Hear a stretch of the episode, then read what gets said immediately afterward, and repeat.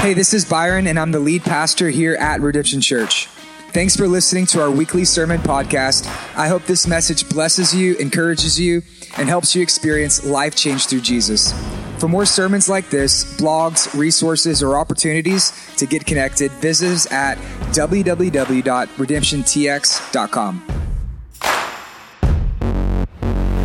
So, how many of you grew up going to church? Go ahead, raise your hand. Grow up going to church, raise your hand. Hold it up high. Be proud of that. Unless you still have your WWJD bracelet on, then slowly lower your hand down. No, I'm kidding. How many of you grew up going to church? How many of you were the coolest kid in Awanas? You were the valedictorian of Sunday school. You were the teacher's pet at your homeschool co op. How many of you grew up going to church? How many of you were the Ric Flair of Bible Bowl trivia. You are the 13 time, 13 time, woo, heavyweight champion of Bible Bowl trivia. How many of you that's you? Okay. Growing up in church, you probably hear a lot of the more popular, famous Bible stories. There are some Bible stories that are more popular and known than others. So that would be like Joseph and the coat of many colors. That would be like Noah's Ark, David and Goliath, or my daughter's favorite, the big fish. Okay, every night, whenever I'm tucking my daughter Esther's son into bed, we want to read our Jesus storybook Bible together. And I ask her, sweetie, what story do you want to read? And she always says, the big fish. She's talking about Jonah because because her daddy's a pastor, she knows it was not a whale, it was a big fish. She knows better than that. That's my daughter. I raised her better than that. It is the big fish. But there are certain Bible stories that we're more familiar with than others. And it's the same thing when we come to the Gospel of Mark, in which we're studying in our series called The Simple Gospel.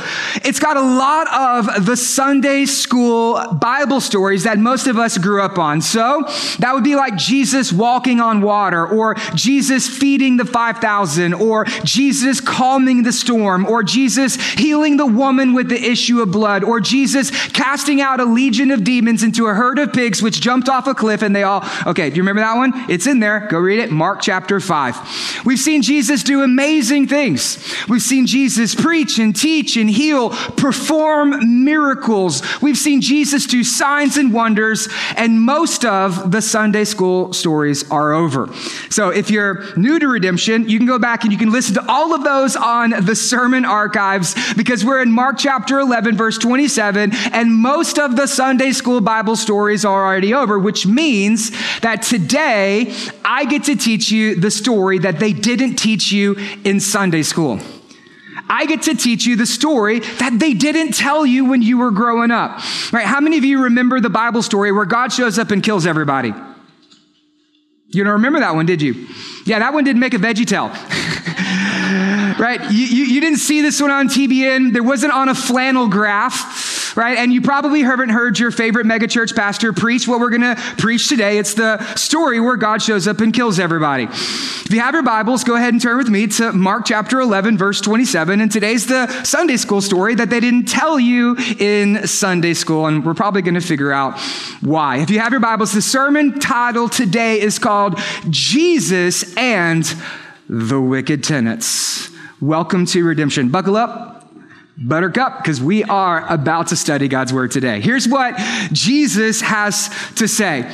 We'll read it all up front. We'll make a few observations, and then I want to help you understand this story so then we can apply it to our lives today. It is the parable, the short story of the wicked tenants. Here's what we see. Verse 27, and they, who's that? That's Jesus along with his disciples they came into Jerusalem. It's Passover week. It's the last week. It's the final week of Jesus' life. They came in to Jerusalem, and as he was walking in the temple, Luke's gospel tells us that he was teaching the gospel. That's the good news of the kingdom of God. He was walking in the temple, and the chief priests, these are the religious leaders, and the scribes and the elders, they came to him and they said to him, By what authority? Important word. Circle it, underline it, highlight it. We're going to spend a lot of time time talking about that word today. By what authority are you doing these things? Or who gave you the authority to do them? Jesus said to them, I will ask you one question. If you answer me, I will tell you by what authority I do these things. Was the baptism of John from heaven or from man? He's talking about John the Baptist here. Was it from heaven or from man? Answer me. And they discussed it with one another, saying, If we say from heaven, then he will say, Then why did you not believe him? But if we shall say from man, they were afraid of the people, for they all held that John really was a prophet. So they answered Jesus, We do not know. And Jesus said to them, Neither will I tell you by what authority I do these things. Jesus, he says, you want to ask me a question? I'll answer your question if at first you answer my question. This is classic rabbi mind tricks. Jesus is saying, if you answer mine, I'll answer yours. And when you answer the question I have, you'll have the answer to your original question. Answer me. The religious leaders, they gather together, they huddle up, and they try to figure out how they're best going to answer the question Jesus asks them. And then they say, mm, I don't know. and they refuse to give an answer to Jesus, which leads Jesus to tell the parable of the wicked tenants. It's the story that they didn't tell you growing up in Sunday school. It's the wicked tenants. Here's what Jesus says. And he begins to speak to them in parables. That's a short story with a big idea to illustrate a point. Jesus tells them a parable. A man planted a vineyard and he put a fence around it and he dug a pit for the winepress and he built a tower and he leased it out to tenants tenants. And he went away into another country. When the season came, he sent a servant to the tenants to get some of the fruit of the vineyard. And they took him. What did they do? They beat him and they sent him away empty handed. And then again, he sent to them another servant and they struck him on the head and they treated him shamefully. And he sent to them another servant and this one they killed and so on with many other servants. You'd think the guy would run out of servants by this time, right? Right? Hey, how many of you want to go see these tenants? No, thank you. They beat them and killed them. And he keeps sending all of these different servants. And so here's what we're going to see some they beat, some they killed, and yet he still had one other. He had a beloved son. Finally, he sent them saying, They will respect my son. But those tenants, how many of you know those tenants? Those tenants, here's what they did. They said to one another, This is the heir. Here he is. This is the beloved son, the heir. Come, let us kill him, and the inheritance will be ours. And they took him, and they killed him, and they threw him outside of the vineyard. What then will the owner of the vineyard do? He will come, and he will destroy them. He's going to destroy the tenants and give the vineyard to others. Have you not read this scripture? Jesus he asks the religious leaders who grew up in church, Have you not read this scripture? Do you not remember this in Sunday school? Have you not read this scripture? Let's think back a little bit. Here's what the scripture says The stone that the builders rejected has now become the cornerstone. This was marvelous in God's eyes. It was the Lord's doing, and they were seeking to arrest him. They didn't like this because they feared the people, but they also perceived that he had told this parable against them. So what did they do? Verse 12, they left him and they walked away. Here's the story. So Jesus, on the last week of his life, he's been doing ministry now for three years. For 11 chapters, he's been preaching, teaching, loving people, forgiving the unlovable. He has been manifesting the kingdom of God everywhere he went, helping and serving and blessing and caring for everyone that he came across. For 11 chapters and three years, Jesus has been doing life and ministry, but his ultimate goal was to head to Jerusalem, where ultimately he would be arrested, tried, crucified, die, and then resurrect for the forgiveness of our sins. It's that week. It's the last week. It's the final week of Jesus' life. And on the first day, he rides into Jerusalem on a donkey. And they're worshiping and singing, Hosanna, Hosanna, blessed is he who comes in the name of the Lord. It is what is known as the triumph triumphal entry of Jesus where they begin to recognize that he is the promised Messiah, the Holy One. And after the triumphal entry, Jesus, he goes back to his friend's house in Bethany. The next morning, he wakes up and he goes back into the temple. On the way there, he's a little hungry. He wants a little snacky snack. So he stops by a tree that has no fruit. And he says, Die, curses the tree as a sign of judgment against the religious leaders. He walks into the temple full on Indiana Jones with a whip. Flipping over tables, driving out money changers, and there are pigeons flying everywhere. He causes a great commotion, won't let anyone in or out of the temple. Jesus literally flips out on this day. And then afterwards, he leaves, he goes back to Bethany, and in the morning, the next day, today, he walks right back into the temple. And what does he begin doing? He's preaching and he's teaching. Let's just say, Jesus got some guts. I mean, Jesus, after flipping the tables, cursing the religious leaders, and killing a tree, the next day he walks right back in the temple as if nothing happened. And he's just preaching and teaching. Now, I want you to understand something. During this time, it's Passover. There would be upwards of 500,000 people who would be gathering in Jerusalem. The temple alone would house about 250,000 people. It was 15 football fields in size. And so it would be not unrealistic to say that there might have been a thousand, maybe 5,000 people listening to the message that Jesus is preaching on this morning. And the people are interested and fascinated. I mean, Jesus is trending on Twitter, right? He is really popular. I mean, he's number one on iTunes. Everybody from Fox News and CNN, they're interviewing him. He's on the radio, and everybody wants to know what is Jesus going to do next? This guy is insane. What is Jesus going to say next? This guy is crazy. And they're all hanging on every word that Jesus says. And then all of a sudden, here comes the religious leaders. Bum, bum, bum, bum. It's your favorite characters. It's the religious leaders. And it's not just one of them. The whole posse's there. It's the chief priests. It's the scribes. It's the teachers of the law. It's the elders of the tradition. It's the ruling elders, the 70 Sanhedrin. There's 70 of them that come in the middle of Jesus' message and they say, uh-huh, uh-huh. Hey, Jesus, we have to have a word with you. They interrupt his sermon. And they're like, Jesus, we need to talk. What do you think you're doing? How dare you? You come right back in here. You were just flipping over tables. You were just driving out money changers. And then you walk right back up in here and you think you could just go ahead and start preaching a sermon like nothing happened? Who gave you the right? Who gives you the authority? Where does your authority come from? It's a question about Jesus' authority. What gives Jesus the right to do the things that he does in our life? And then Jesus, he responds to them by telling them a parable. It's the parable that you didn't hear in the Sunday school class. It's the, it's the wicked tenants. How many of you are familiar with Jesus' parables? You know those short stories that Jesus tells? How many of you are familiar with the parable of the prodigal son? Let's say, where the son, he leaves home, he makes a mess of his life, and then he comes back home, and what's the father do? He throws his arms wide open, he puts a coat over his son, he has a big party for him, welcome home. That's the parable of the prodigal son. We love that story. What about the parable of the lost sheep, where Jesus leaves the 99 to go out and find the one? That one's cute. I really like that one. What about the parable of the Good Samaritan? That's the Mr. Rogers Jesus. Who is my neighbor? Won't you be my neighbor? That's the Mr. Rogers Jesus parable. Okay, but what about the wicked tenants? It's the one where God shows up and kills everybody. Yeah, you didn't hear that one, right? I mean, it's actually what it says right here. It says, What will the owner of the vineyard do? What is he going to do? He will show up and he will destroy them.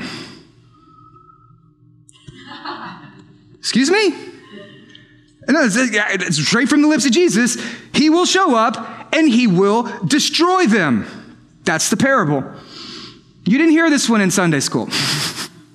You didn't hear this one growing up. Whenever I was tucking my daughter in last night, I didn't say, no, baby, instead of the big fish, we're going to read the wicked tenants.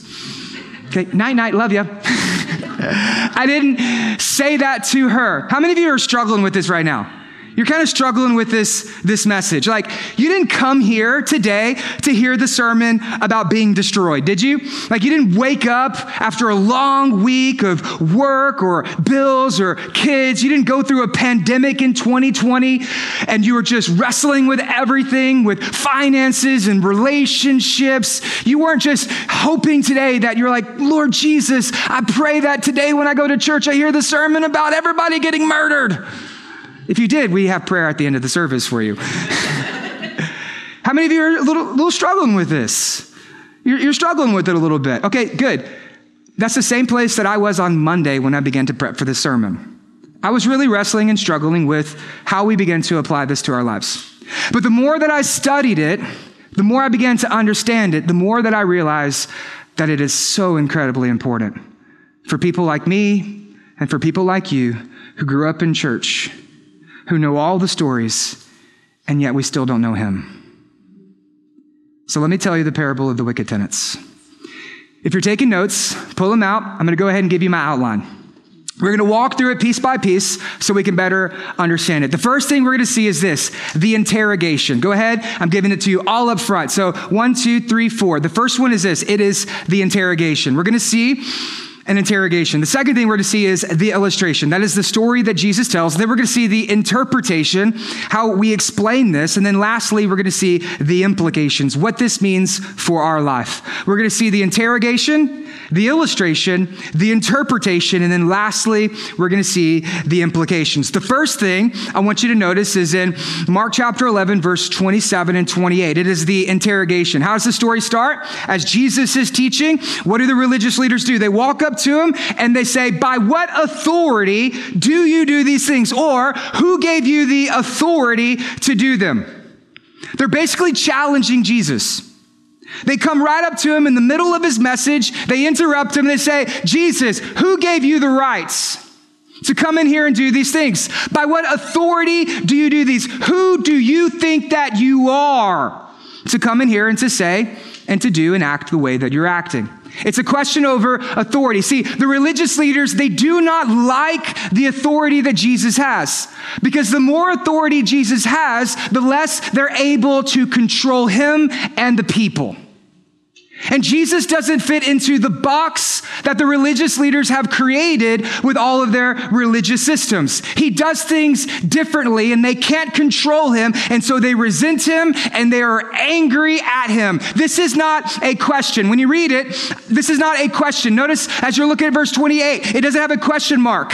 It has a period because this is a demonstrative statement by the religious leaders. By what authority do you do these things? Who gave you the right? It's a question over authority authority. And the religious leaders have opposed Jesus' authority all throughout the Gospel of Mark. So we see this in Jesus' first miracle in Mark chapter 1.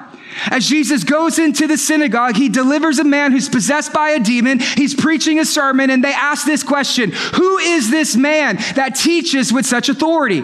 Because for the religious leaders, their authority did not come from themselves, their authority came from other people how many people they could quote. So if you're a religious rabbi, it was much like the academics of the day, right? If you want to get your paper cited and get your paper sourced, what do you have to do? You have to quote a whole bunch of other people. And the more people who can quote, the more fancy and smarter you sound.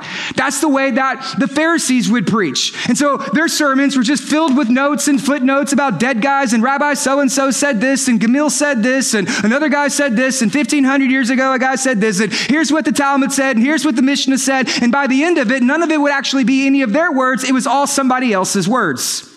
Jesus doesn't do any of that. Jesus walks in and he says, You've heard it said, but I say to you, what is that? That's authority. He doesn't quote anybody, he quotes himself because Jesus alone has authority. And the religious leaders, they hated this. The other story that we see is in Mark chapter 5. When Jesus casts out a demon, they ask this question. They say, Who is this man that even the demons obey him?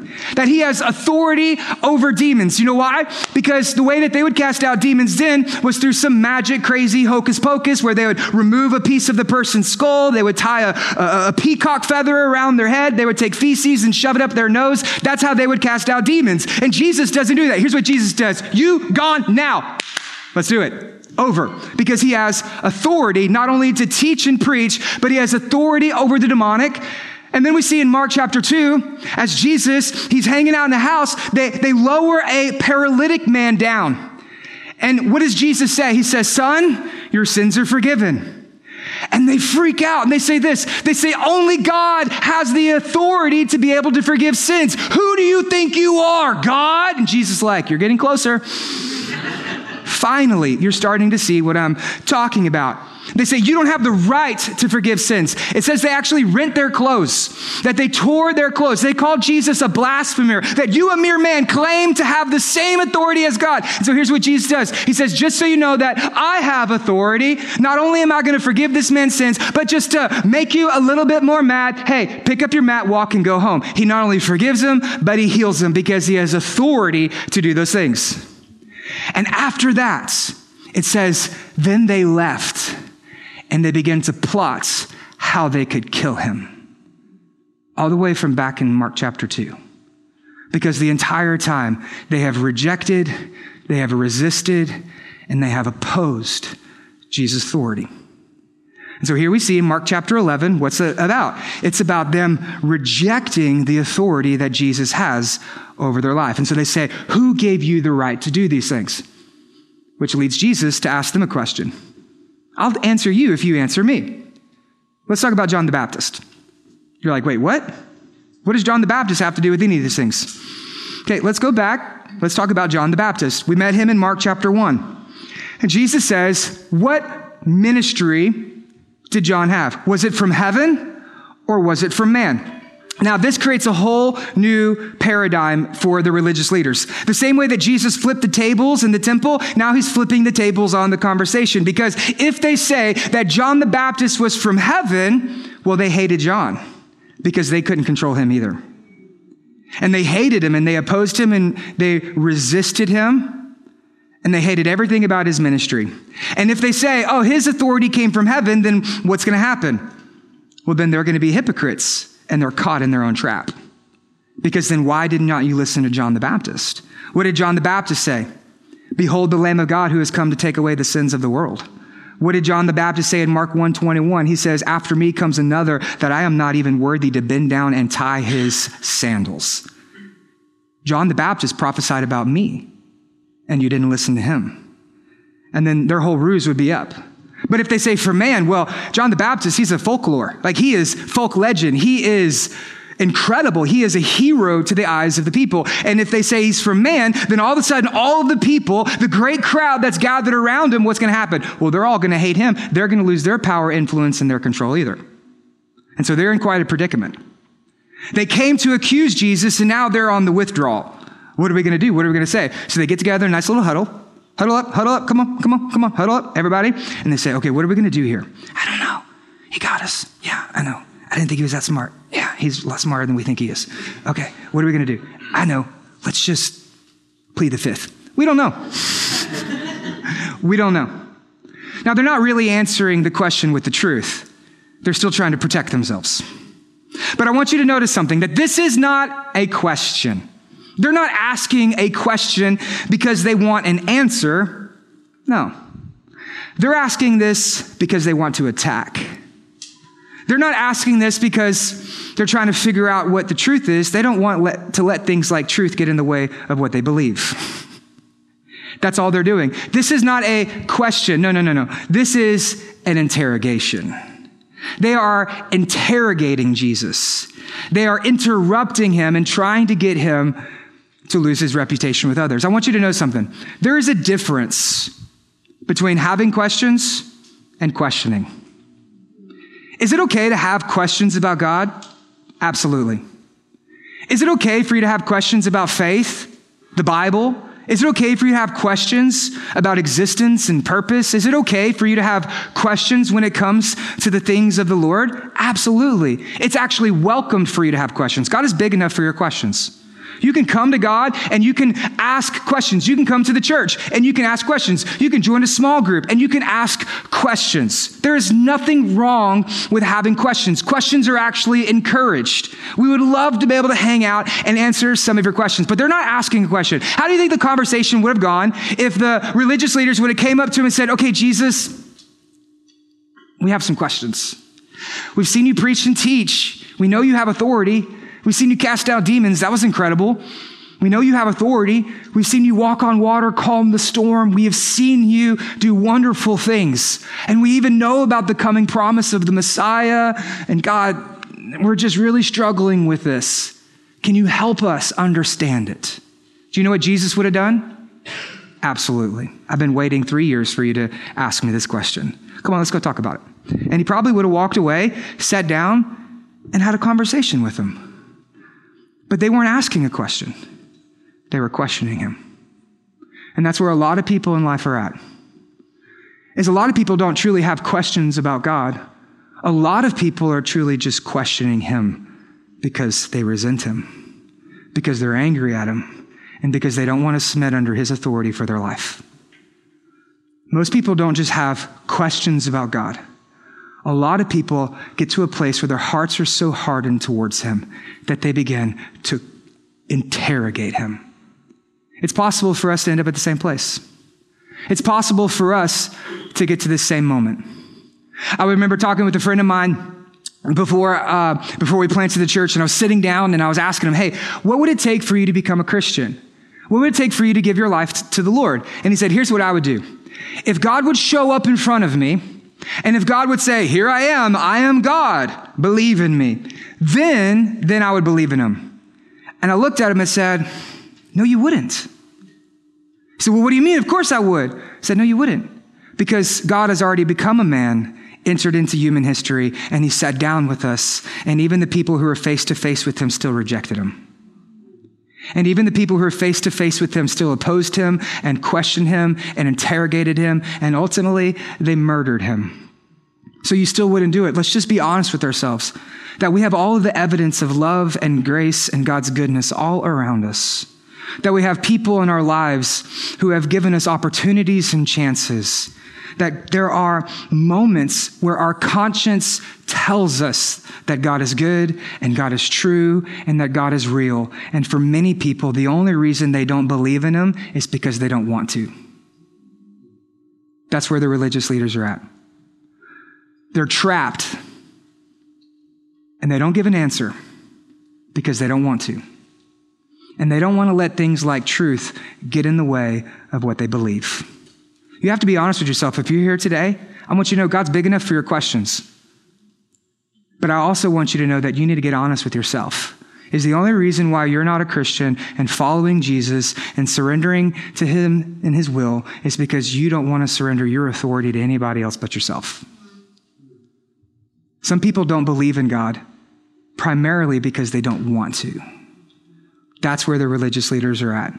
And that's where some of us find ourselves today. Which leads us to point number two the parable of the wicked tenants.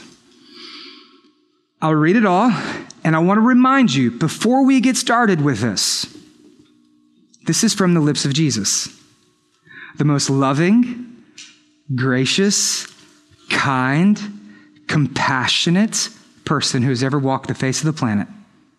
And yet, what he's going to say here is some very hard words. Because here's what has to happen Soft words make soft hearts, or soft words, rather, make hard hearts. But sometimes hard words are what it takes to soften the heart. Here's what the Puritans used to say the same sun that melts the ice also hardens the clay. And so you need to get honest.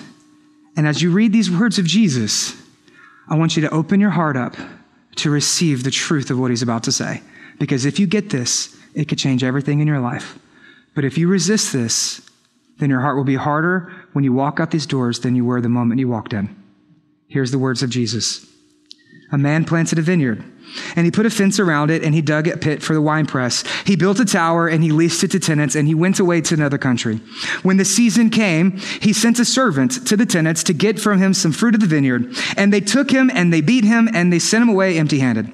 And again, he sent them another servant. They struck him on the head and they treated him shamefully. And he sent another servant and him they killed. And so on with many others. Some they beat, some they killed, and yet he still had one other he had a beloved son. And the Greek would say an only son an only begotten son, a beloved son, more than anything else. Finally, he sent him, saying, Surely they will respect my son. But those tenants, they said to one another, This is the heir. Come, let us kill him, and the inheritance will be ours. And they took him, and they killed him, and they threw him out of the vineyard. What then will the owner do? What then will the owner of the vineyard do? He will come and he will destroy the tenants and give the vineyard to the others. This is the story that they didn't tell you in Sunday school. So basically, here's the plot. There's a man who owns a vineyard. He leases it out to tenants to take care of, to steward, and then to send back a little bit of the fruits to, for, for payments. And the tenants take care of it for a while, and then eventually they decide, yeah, we're not going to pay anymore. So they stop paying. And then here's what the owner does he sends a servant, he sends another servant, some they beat, some they killed. After a while, he's like, well, I'm just going to send my son. Surely they'll respect him. And then the son goes, and then what do they do to the son? They kill him, take him, throw him outside of the vineyard. What then is the owner of the vineyard going to do after learning that his beloved son has been murdered? Well, the father's going to show up and kill and destroy everyone. The end. This is the story they didn't tell you in Sunday school. So here's what I want to do. I want to help us all be able to understand this just a little bit better. One of the ways that you interpret parables is you have to ask this question who are the characters in the story? Now, when you read it on the surface, let's just be honest, it doesn't take a rocket surgeon to be able to interpret this, does it? No, no, no, no. We, we, we get it. Who is the owner? It has to be God, right? Right? And, and, and who are the tenants? That's us. And the vineyard represents our life. The vineyard represents the world that we live in. The vineyard represents everything that is around us. That's what the vineyard represents. In Genesis, it tells us that God made the heavens and the earth, and then he gave mankind dominion over the earth. You know what that word gave? That's a gift. He trusts us to steward the life that he has given to us. God is the owner. We are the recipients of God's grace and his goodness and the vineyard of the life that we live in. This, this world is God's vineyard, and we are the tenants. The life that you live is God's vineyard, and we are the tenants. And I want you to understand something. How good is God? How good is God that He is trusting with us His creation? How good is God that He is blessing you with the life that you have? I want you to understand that God is so gracious. God is so kind. God is so generous that He shares with us everything in this world. He says, It's yours. Go ahead, enjoy it, take care of it. All that I ask is that you give back to me what already belongs to me. That's life. God is so gracious, so good, so kind. He has blessed us with so much. This is theologically what is known as common grace.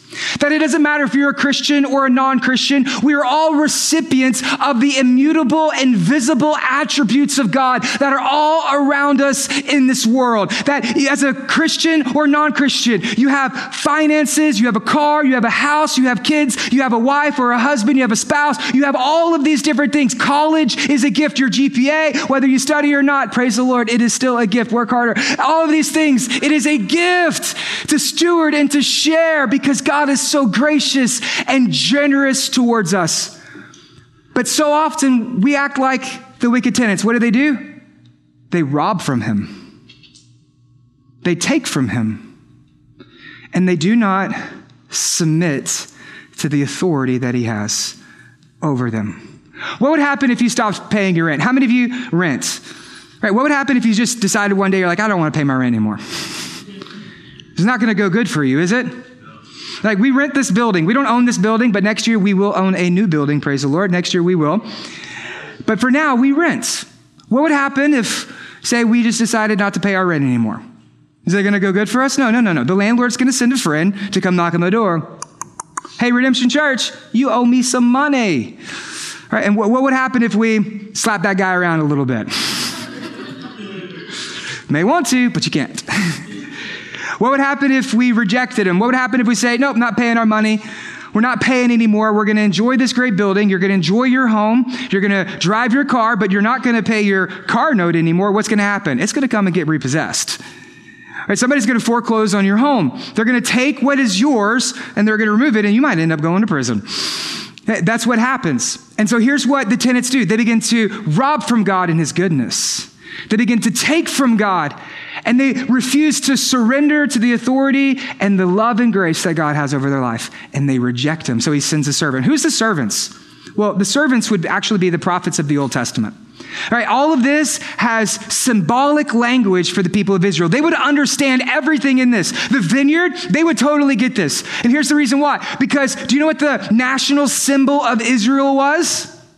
The vineyard. They would have got this. Do you know what? Today we have the stars and stripes with the bald eagle. Like you see that, you're like proud to be an American, right? That's that's what we would say, right? But for them, it was a cluster of grapes.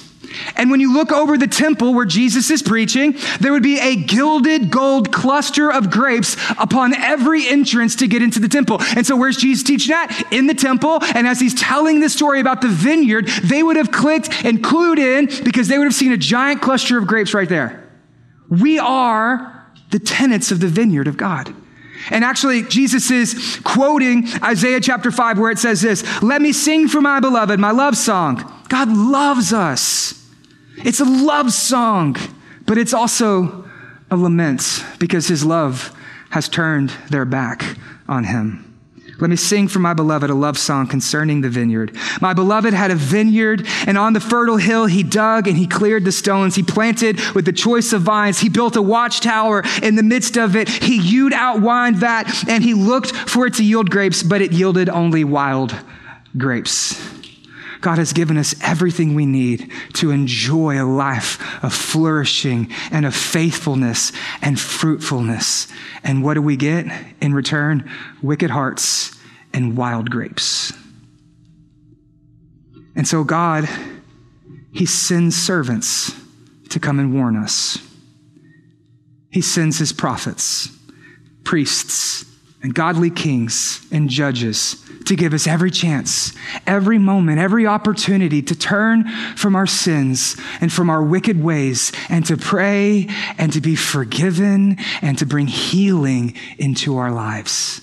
He gives us every moment, every opportunity, every chance.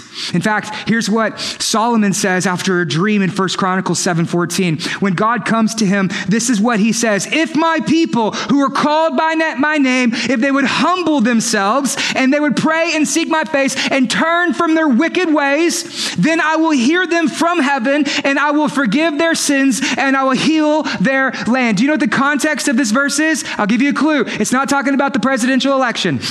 It's not talking even about America. Do you know what the context of this verse is? Solomon dedicating the temple in First, Second Chronicles. And where's Jesus at? In the temple. Solomon had a prophetic declaration, word from the Lord, a thousand years earlier about this very moment. If my people would humble themselves, repent, and turn from their wicked ways, I will hear them from heaven and I will heal their land and forgive their sins. God sent servant after servant and prophet after prophet. This is the story of the Old Testament. God says, Hey, I want you to go tell my people there's still hope for them. There's still chance for them, that I'm willing to forgive them, have them turn from their sins, repent and believe and trust in me. I want relationship with you. I'm going to forgive you. I'm giving you every chance for you to turn and to trust in me because I'm good. I'm gracious. Just believe in me. And what do the people do? No. They reject him, they rebel against him, they deny him, and they even murdered the prophets that God sent to them. It did not go well for the prophets. Okay, today in charismatic churches, people are like, I want the gift of prophecy. Right? In the Old Testament, you did not want the gift of prophecy. Nobody volunteered to be a prophet. They had to be called because nobody volunteered. It did not go well for them. Whenever God called Isaiah, you know what Isaiah's first words were? God was like, Isaiah, I want you to be a prophet. You know what Isaiah said? How long? How long, oh Lord? Like Jeremiah. Have you heard the book of Jeremiah? Okay, Jeremiah was a prophet. They asked him, what was the, what was the worst day of your life? And he says, the day that I was born. Know it's bad when the worst day was the first day of your life. It's all downhill from there, right? I mean, he wrote a book called Lamentations. Go home and read it.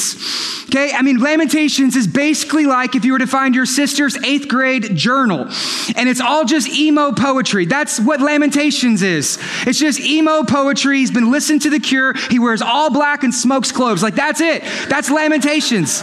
It's, it's incredibly sad and lamentful because that's the life life of the prophet. It did not go good for them. In fact, here's actually some of the deaths of the prophets. Hosea was drawn to pieces, torn into 12 pieces. Joel and Amos were bludgeoned to death, had their skulls bashed in, and then Zechariah was murdered on the foot of the temple, and the wicked priest took his blood and sprinkled it over the Holy of Holies. And which this is actually what caused the manifestation of the Spirit to leave the temple. It did not go well for them, but I want you to see something. God sent them servant after servant after servant after servant, giving them every moment, every chance, and every opportunity. And then the last thing he does is this he decides, I'm going to send them my son. Surely they will listen to my son. Surely they will believe my son. And for three years, what does the son do? He loves them. He cares for them. He heals them. He blesses them. He speaks life over everybody he comes across. And what did they do to his son? They killed him. Who's the son? It's Jesus. They killed him. They murdered him.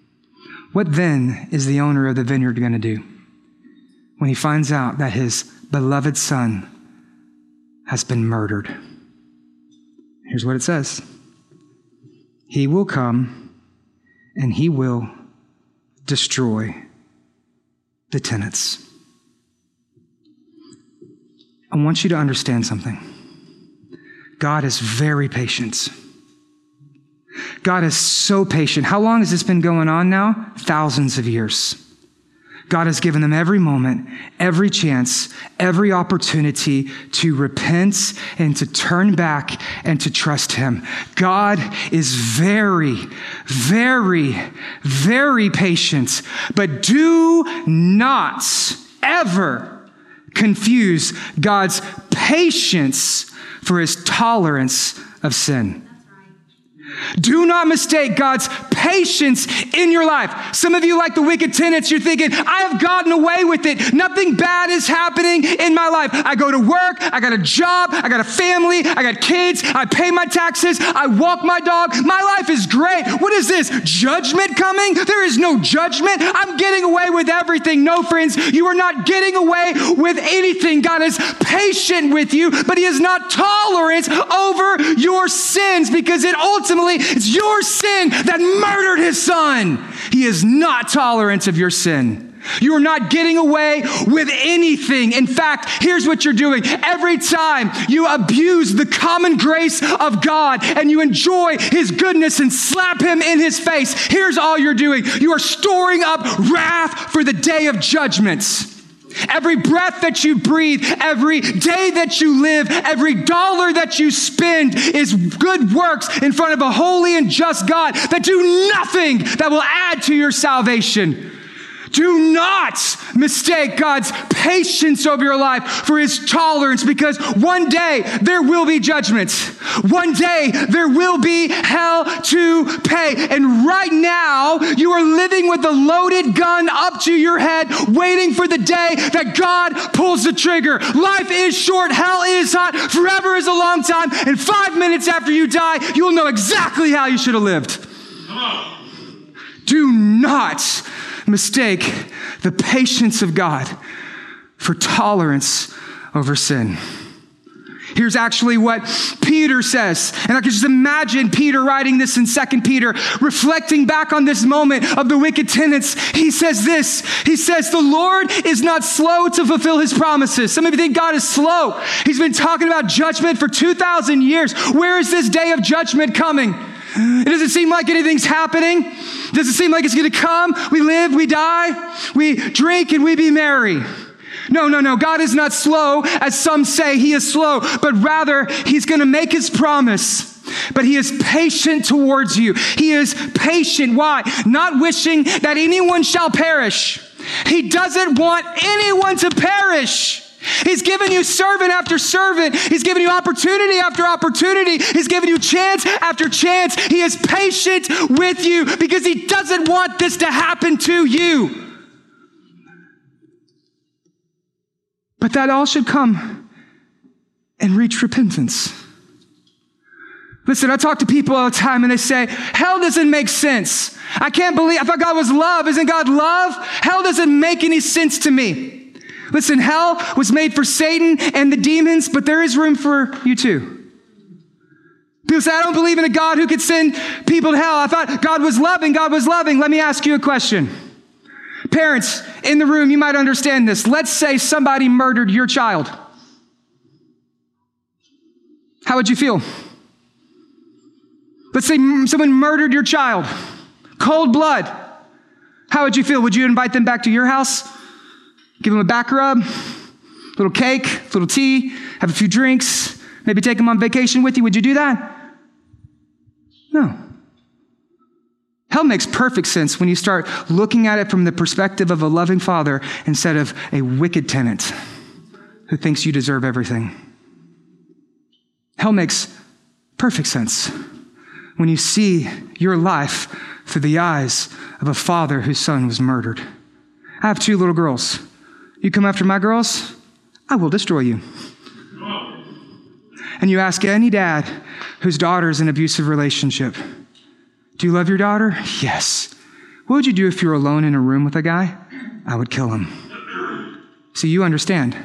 Hell makes perfect sense when you begin to take a look at it from the perspective of a father whose son was murdered instead of a wicked tenant who refuses to submit to anybody but yourself.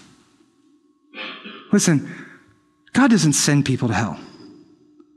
Here's what God sends God sends servants, God sends people to witness. God sends his own son. God sends the church. God sends missionaries. God sends the Holy Spirit. God sends your friends. God sent your parents or grandparents. God sent someone in your life. I don't know why you're here. Maybe it's because God sent someone in your life to invite you here. God sent you every moment and every chance and every opportunity. That's what God sends. God sends you servants and friends. God sends you his only begotten son that he loves more than anything else in the world. And if you reject him, that's your fault. God doesn't send people to hell. People send themselves. If you end up in hell, that's nobody's fault but your own because you rejected the Son of God. That's on you. You can't point to other people in your life. You can't point to the church that you grew up in. You can't point to the circumstances that you come from. You can't point to your family of origin or the trauma in your childhood. You can't point to any of those things. You have to be honest and recognize within yourself. God has sent you moment after moment, chance after chance, and opportunity after opportunity and if you end up in hell, that's on you. Because it, actually, here's, here's what John 3.16 says, the Sunday school verse. Let's bring it back to Sunday school.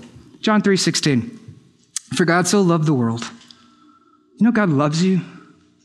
You know God is kind towards you. You know God loves the vineyard and the world. For God so loves the world that he gave his only son that whoever believe in him should not perish.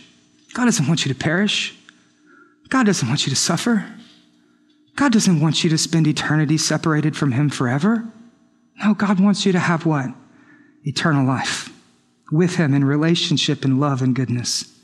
For God did not send his son into the world to condemn it, but rather in order that the world, or the vineyard in this story, might be saved through him.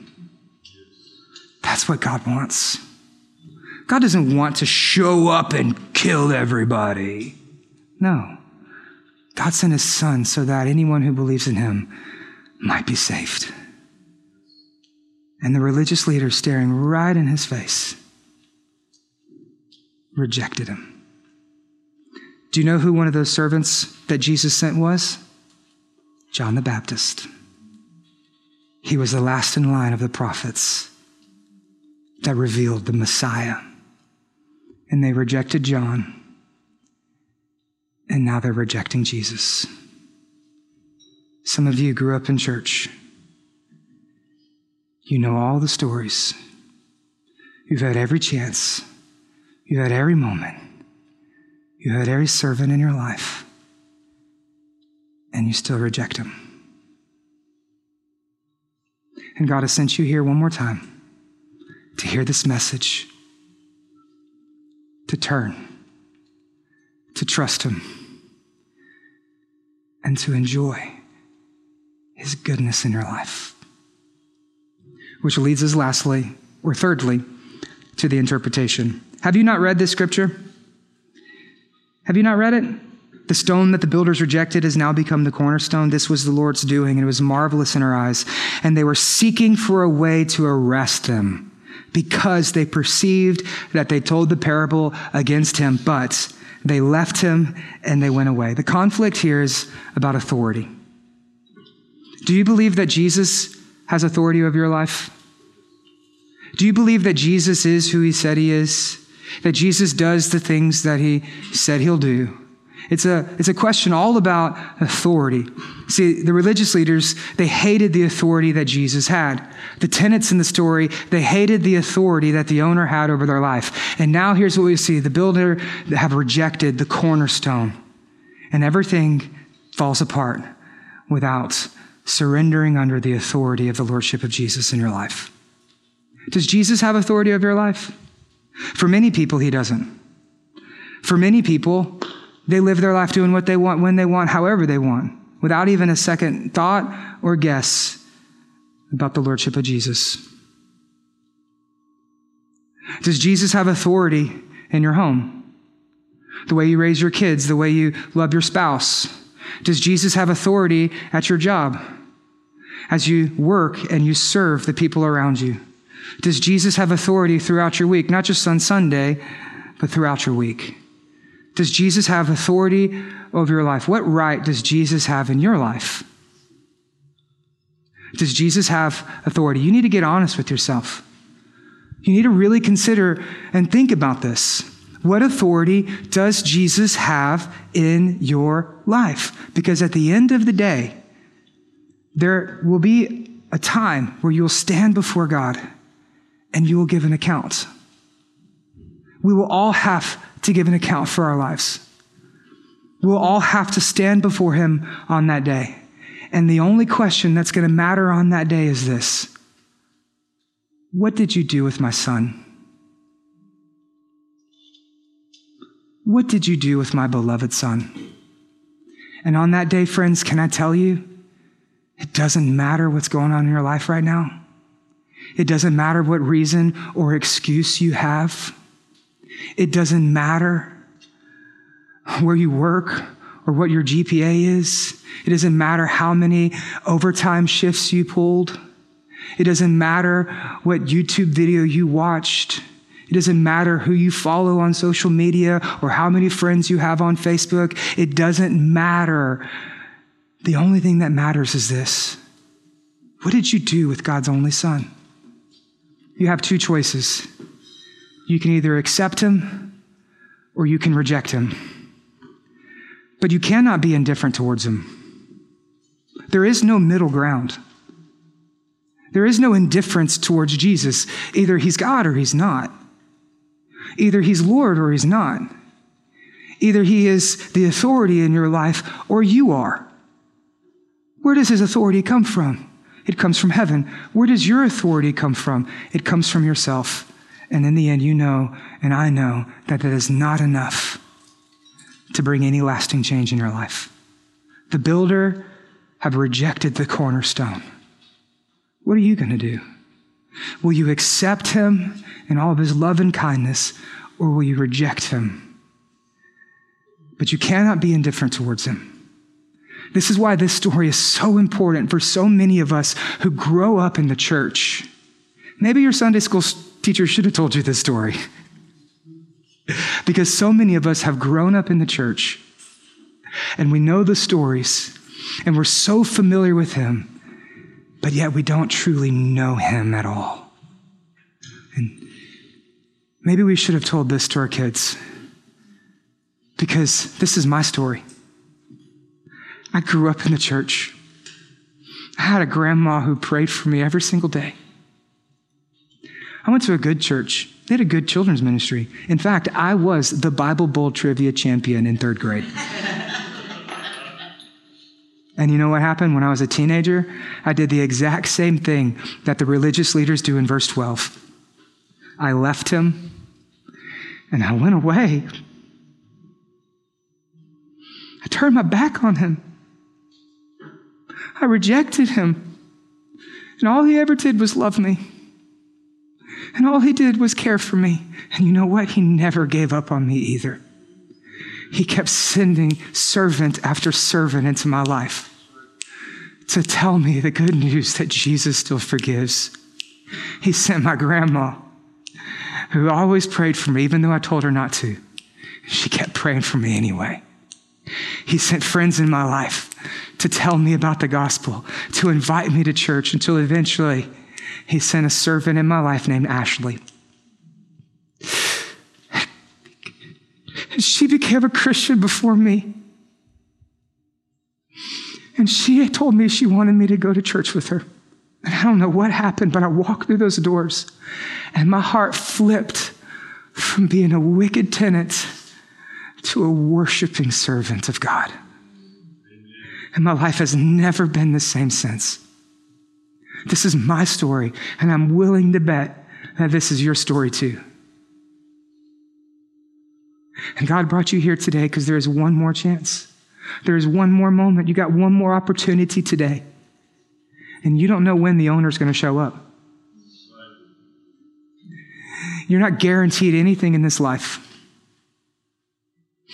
You could live for another 30 years, or you could die today. That's just the facts of reality. Nobody knows when their time is up. Nobody is born with an expiration date on you.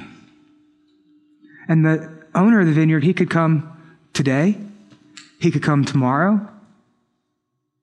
But I do know this we are one hour closer now than we were when I started this sermon. You never know when he's going to come and when the owner's going to show up. You can accept him or you can reject him, but there is no indifference towards him. You must make a decision. Who has the authority in your life? Which finally leads us to the implications. The implications of this are massive. And here's the implication. Write this down as the final note I want you to have, and I'm going to leave it with you today. Is that the decisions you make determine your identity and your destiny. That your life is a result of your choices. And the decisions you make determine your identity and your destiny. For those of you who are here today and you're a Christian, can I give you some good news today? You are no longer a wicked tenant. That is not your identity. No. If you're in Christ, here's your new identity you become the faithful servants that God sends to others. That's who you are. You're God's friend. You're the faithful servant that He sends to help and serve others. Listen, for those of you who are Christians, this should put a heavy burden of evangelism and witnessing in your life because we all know people that we love who do not know and love Jesus, and eternity is at stake, friends. You are a faithful servant of God now. That's your identity. That's who God sees you as. And God is sending you out to go and reach and share and give hope to the world around you. You're a faithful servant of God. And here's your destiny eternal life with Him forever. That's good news. So if you're a Christian here and you're listening to this message and you have condemnation weighing on your heart, let me just remove that. Because he, God doesn't see you as a wicked tenant. You become his servant, that he is blessing through you, the vineyard that we live in. But if you're here today and you're not a Christian, can I just tell you the reason you're here is because God sent a servant in your life? That's why you're here. I don't know why you're here, how you got here, but you're here for a reason. And I know this isn't the sermon that you wanted to hear, the God will destroy everyone sermon. But this is the sermon that we need to know because eternity is at stake. I want you to understand that God has the ability to change your identity and your destiny from wicked tenants to faithful servants and from separated from Him forever to with Him in glory forever. But you have to make a decision. And the decisions you make make the life that you live. And the decisions you make determine both your identity and your destiny. So the only thing and the only question that is left is this. Verse 29, it says, Jesus asks a question. And then he wants you to know this.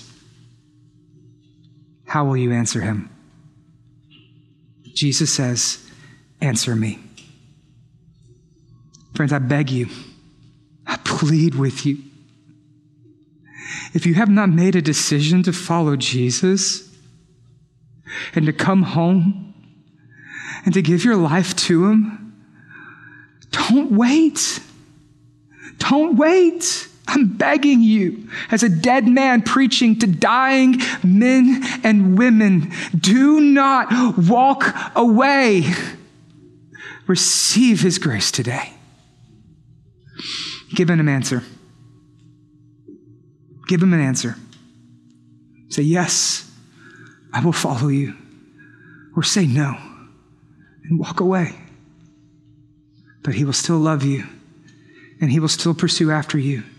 And he will send servants and moments and opportunities until that last day. But you're here today because it's not too late. Make a decision today. Well, thanks again for tuning in with us here at Redemption Church. If this message was helpful to you in any way, leave a review, like, comment, or share with your friends to help others experience life change through Jesus.